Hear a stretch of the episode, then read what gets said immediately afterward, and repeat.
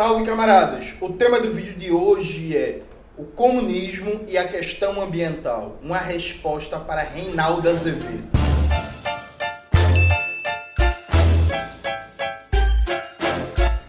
Antes de começar propriamente o tema do vídeo do canal, quero muito agradecer a você que ajuda a manter e melhorar nosso canal a partir do Apoia-se. Seu apoio é fundamental, indispensável para a gente continuar o nosso trabalho. Note, como muita gente sabe, né, porque eu já falei várias vezes, eu acompanho todo dia o programa do Reinaldo Azevedo, o É da Coisa, e eu gosto do programa. Por quê? Dentro do universo da mídia burguesa, é um dos melhores que tem, tá ligado? Inclusive, eu, eu gosto do programa do Reinaldo antes até do Reinaldo virar petista, porque agora ele é petista, né? Enfim, porque, dentre outras coisas, eles fazem um bom resumo das principais notícias do dia no âmbito da economia e o Reinaldo tem aquele conhecimento jurídico, técnico vasto, que me ajuda a formar opinião sobre várias coisas, né? Então eu gosto do programa. Só que isso não impede de eu discordar de várias coisas que tem ali, inclusive daquele quadro de Hannah Arendt que Reinaldo Azevedo tem no fundo. E aí ontem eu estava assistindo o programa e Reinaldo Azevedo estava debatendo a questão ambiental no Brasil, né? A gente viu essa semana os ataques ao Ministério do Meio Ambiente, os ataques ao Ministério dos Povos Indígenas, esse debate sobre exploração de, de, petróleo no Foz do Rio Amazonas, que vai ter vídeo no canal, inclusive, sobre a exploração do petróleo no norte do Brasil, essa semana que vai começar. E aí, o Reinaldo faz um comentário. Faz um comentário sobre o comunismo e a questão ambiental, criticando aquelas figuras da direita que acham que pauta ambiental é só coisa de comunista, né? Vamos aqui ver o que foi que o Renato Azevedo falou e depois eu vou explicar para vocês por que está errado. Eu fico louco com esses pterodáctilos que andam aí pelas redes sociais, em alguns canais, é, que ligam o meio ambiente a, ao comunismo. Além de tudo, demonstra uma ignorância histórica, Vale. Se a coisa com a qual o comunismo não se preocupou foi o meio ambiente. Definitivamente não. não. Então, não. Isso é importante, inclusive para a economia capitalista. Hum? Veja, se é coisa que o comunismo não se preocupou é com o meio ambiente. Esse comentário de Renato Azevedo está baseado num senso comum, que é resumir a forma como o movimento comunista tratou a questão ambiental há uma caricatura da União Soviética que, por seu turno, resume a questão ambiental na União Soviética, a tragédia do Mar de Aral, que sofreu um processo muito grande de salinização e de destruição ambiental, e a tragédia de Chernobyl. Inclusive, tem gente de esquerda marxista que faz isso, né? O Michel Louvi, naquele artigo terrível, Ecossocialismo e Planejamento Democrático, bota a capa aí, Maxwell, do, do artigo, foi publicado na revista Crítica Marxista, Michel Louvi, em poucas palavras, mente de maneira bizarra e fala assim: não, a União Soviética, quando Stalin assumiu o poder, não, tinha mais preocupação ambiental, e acabou. Sabe? Um artigo tosquíssimo, tosquíssimo. Que, inclusive eu já vi é, gente ecossocialista por aí recomendando, né? Enfim, cada um sabe de si. Pois bem, veja, isso é falso. E a gente precisa fazer alguns debates. Primeiro, preocupação ambiental tem como pressuposto a compreensão que a natureza não é inesgotável, que os recursos naturais não são inesgotáveis. Essa compreensão é relativamente recente, tá ligado? Durante boa parte do século XIX, por exemplo, o debate era como dominar as forças incontroláveis da natureza, o domínio do ser humano sobre a natureza, particularmente no capitalismo ali da Europa Ocidental. Entrando para o século XX, era comum, inclusive, associar a ideia de progresso a derrubar a árvore. Vocês vão achar, por exemplo, nos processos de industrialização da Alemanha, da Noruega, da Finlândia, da Suíça, a ideia de que tem um trator derrubando uma árvore para chegar à cidade, para chegar à fábrica, isso era estimulado. A ideia de ó, desmatar para construir cidades e indústrias é o sinal do progresso, é o sinal da modernidade.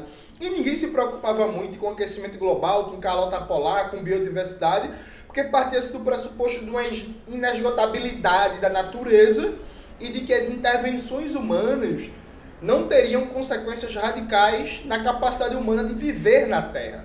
Então o debate ambiental é muito recente, percebe? É muito recente. Claro que sempre tem, atenção, sempre tem, antes de uma corrente ser hegemônica, pensadores e pensadoras, líderes e líderes que líderes, mulheres e homens que tinham uma visão à frente do seu tempo. Então você vai achar no século XIX, você vai achar na primeira década do século XX, na segunda, na terceira, na quarta, na quinta, na sexta, gente que já está debatendo a importância de preservar a natureza, os biomas, etc. Isso vai ter. Assim como no século XIX tinha gente debatendo o que a gente chamaria hoje de enfrentamento à LGBTfobia, o que não significa que existisse um movimento LGBT forte, robusto, com peso na cena pública com, no século XIX como existe a partir da segunda metade do século XX. Então veja, aqui sem caricatura, viu gente? Claro que desde o século XIX tinha muitos pensadores fazendo um debate sobre a necessidade de preservar a natureza. Mas esse tema entrar como agenda política central da do confronto político, dos projetos políticos, é algo da segunda metade do século XIX, particularmente a partir do final dos anos 60. Um marco nisso, inclusive, é a fundação do Partido Verde Alemão, na Alemanha Ocidental, que foi em 1980, como consequência direta, inclusive, dos movimentos ambientalistas dos anos 70. Então, o debate ambiental passa a ganhar uma centralidade maior a partir dos anos 60, 70, e aí já na década de 80 é meio que inescapável. E aí, claro, vem com temporalidades diferenciadas. Então, por exemplo, nos anos 80 o debate ambiental era muito forte na Europa Ocidental menos forte, por exemplo, na América Latina, ao menos nos ambientes urbanos, né? Considerando que os povos originários, os povos indígenas, é, fazem um debate de preservação da natureza desde sempre, né? Desde a resistência ao colonialismo até hoje está inscrito uma ideia de preservação da natureza, dos seus modos de vida que são mais harmônicos com, com a fauna e a flora do que é o desenvolvimento capitalista. Então esse é o primeiro ponto, veja. O movimento comunista, ele pega uma parte pequena do debate ambiental.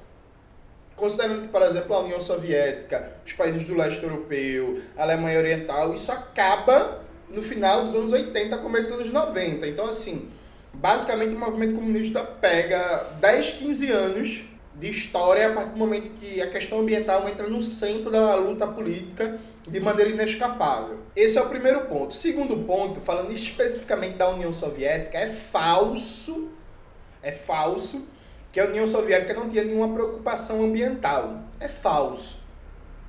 Até hoje a Rússia, inclusive, tem um nível de preservação ambiental bem interessante por causa das reservas ecológicas da União Soviética. Até hoje, inclusive, a urbanização dos países socialistas era uma urbanização que preservava muito, dava muito valor a parques, a áreas verdes, é, a, a convivência com a natureza no espaço urbano. Tem um artigo do John Bellamy Foster, que eu vou abrir aqui para vocês.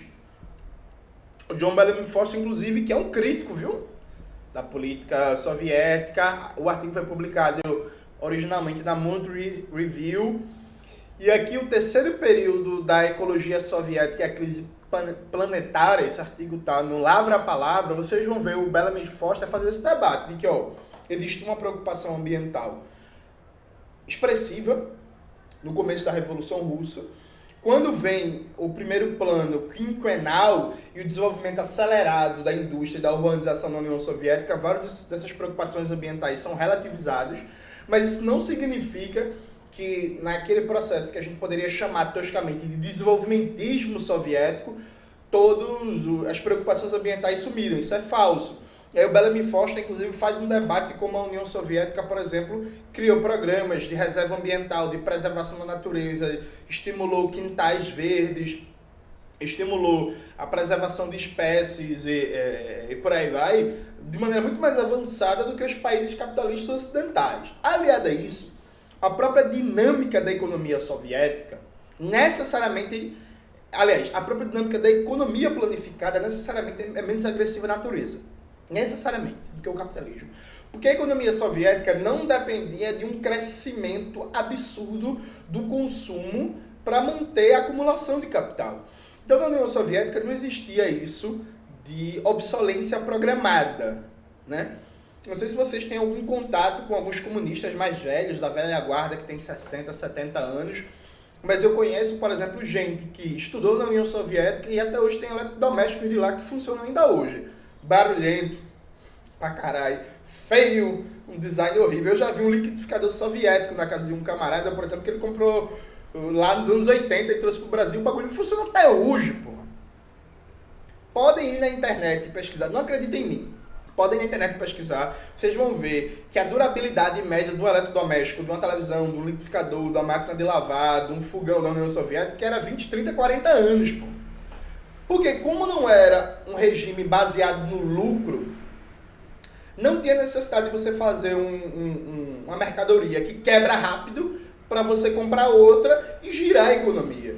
Então, necessariamente, a economia planificada é a economia menos agressiva ao meio ambiente. Porque acho que vocês sabem disso, né, gente? Ó, essas coisas que a gente compra, micro-ondas, geladeira, computador, celular, televisão, elas duram tão pouco porque elas são programadas para durarem tão pouco. A gente tem tecnologia suficiente para, por exemplo, um computador durar 10 anos, 15 anos.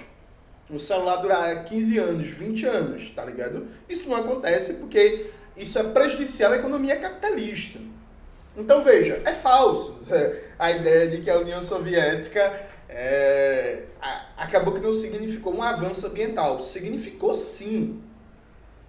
Dado a, o, uma linguagem, por assim dizer, técnica, a gente poderia chamar de nível de rotação da mercadoria. O capitalismo ele cria obsolência planejada para o nível de rotação da mercadoria ser cada vez mais rápido. Então você compra, consome, a mercadoria quebra, você vai, compra de novo, consome, estraga, ou então nem sequer estraga, né? A parte da propaganda você é estimulado constantemente a comprar uma nova mercadoria. Então você tem um iPhone, sei lá, sei lá como, como é que tá essa merda, o iPhone 5. Aí lançou o iPhone 6. Aí a propaganda vai dizer a você que você precisa, precisa, precisa, precisa do novo iPhone. Aí você vende o velho ou dá para alguém para comprar um novo.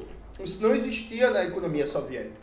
Isso não existia na economia dos países socialistas do leste europeu. Logo, era uma economia menos agressiva à natureza. E aí, vou nem argumentar muito, leia um artigo do John Bellamy Foster, que ele resume isso. Aí vem o segundo ponto, que é quando o debate ambiental explodiu com força, Cuba, gente, eu, eu, eu percebi agora que eu abri o artigo sobre a União Soviética do John Bellamy Foster e não botei para tela compartilhada. Peraí, gente, deixa eu voltar aqui. É esse artigo aqui, ó. Terceiro período da ecologia soviética é a crise planetária. Maxwell, quando for editar o vídeo, vai colocar o texto eu falando, jurando que ele estava aparecendo na tela. Agora tá. A segunda coisa, quando explode o debate ambiental, gente, Cuba tem um protagonismo no debate ambiental.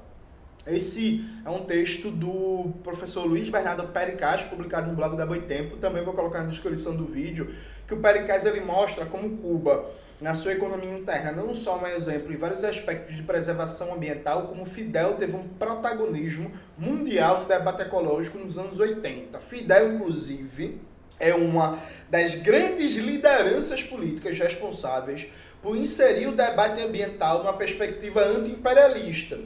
Né? Porque é muito fácil para os países do norte global, imperialistas, ricos, desenvolvidos, está dando lição de moral sobre preservação ambiental, sobre emissão de gases que potencializam o efeito estufa, sobre poluição, dizendo que os países subdesenvolvidos não podem se industrializar sem debater a divisão imperialista do mundo, a divisão internacional do trabalho, o subdesenvolvimento, a pobreza, a miséria. Fidel, ele dá uma contribuição estratégica em que ele insere a questão ambiental dentro da temática dos direitos humanos, da, da temática da luta anti-imperialista, da questão do imperialismo. Então, Cuba tem uma produção vastíssima na temática e a diplomacia cubana nos fóruns internacionais há muitas décadas tem um papel importantíssimo no debate ambiental, buscando inclusive é, fazer com que o debate ambiental não vire uma arma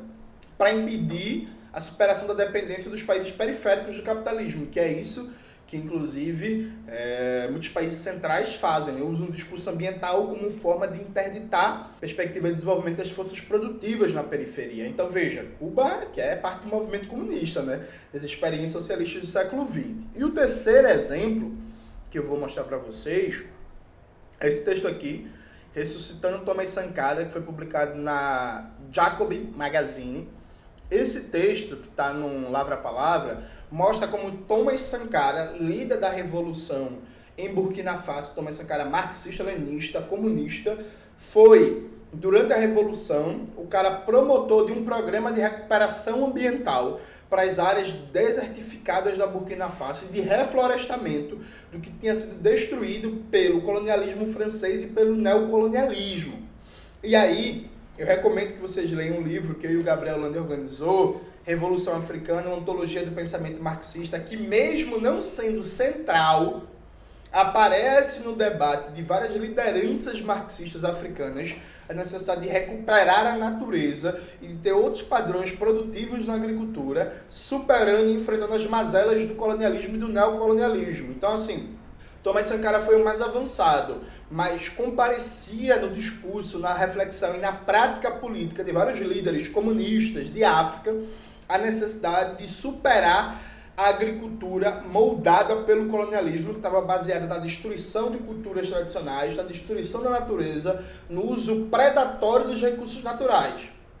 Percebe? Então vejam, aliado a isso, inclusive, tem um livro, veja, não foi escrito por João Emanuel, que é comunista, viu? Foi lançado pela Unesco. O livro História Geral da África, na, no último África de 1930 até os dias atuais, tem um capítulo, Os Países Socialistas e a África, que fala da contribuição dos países socialistas para a libertação do continente africano.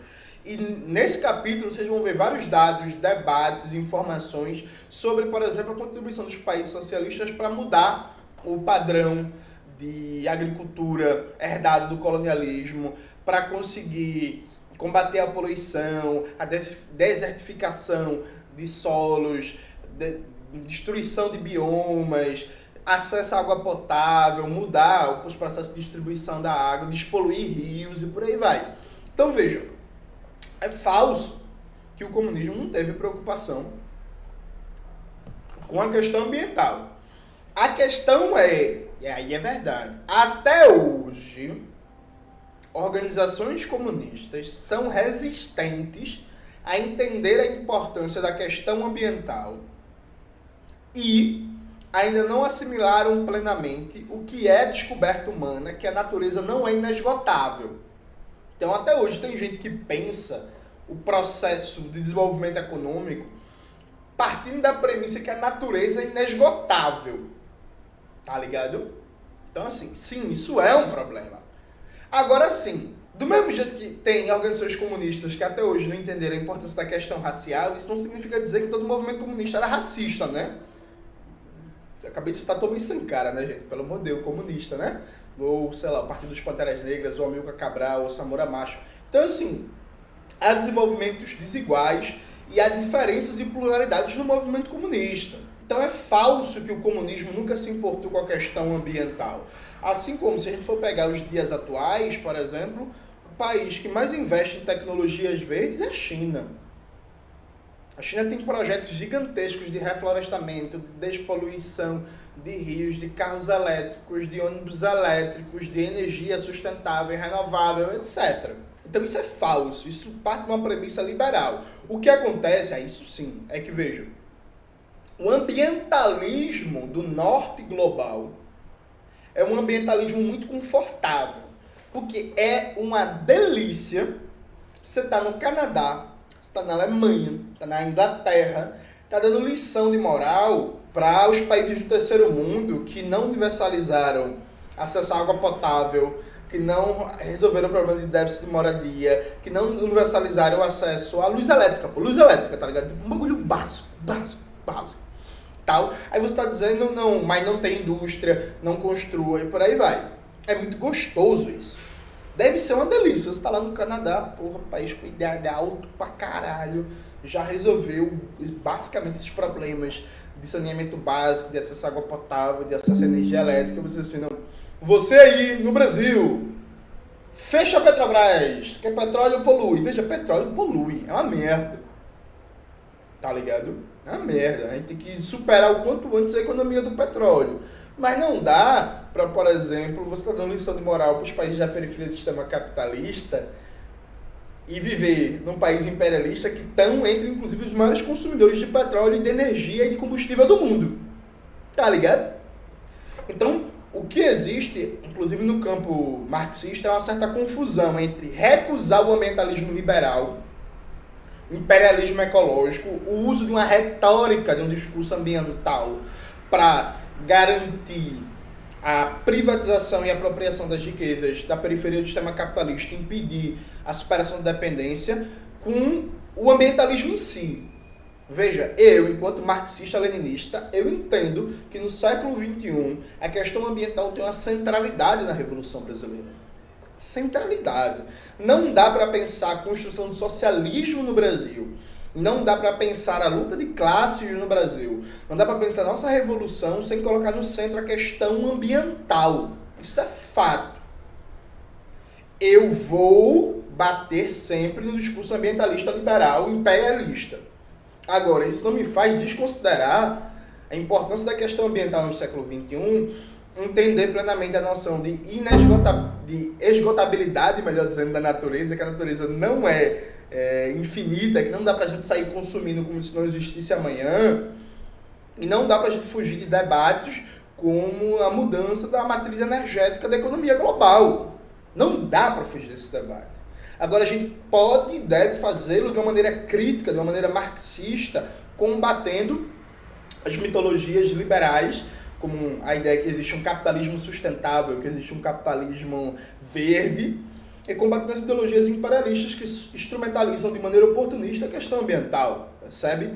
Então, vou deixar esses três textos aqui na descrição do vídeo para vocês lerem, né, sobre a União Soviética, sobre a Burkina Faso e sobre Cuba, leiam que valem muito, que vale muito a pena para vocês entenderem como a contribuição do movimento comunista no século XX para a questão ambiental é muito mais complexa do que parece. Vocês não vão se arrepender. É isso, galera. Espero que vocês tenham gostado do vídeo de hoje. Não se esqueça de se inscrever no canal, ativar o sininho, curtir esse vídeo, compartilhar e tudo isso que você já sabe. Esse vídeo só foi possível graças ao seu apoio ao nosso canal, a partir do Pix ou do Apoia-se. A você, meu muito obrigado. Um beijo e até a próxima.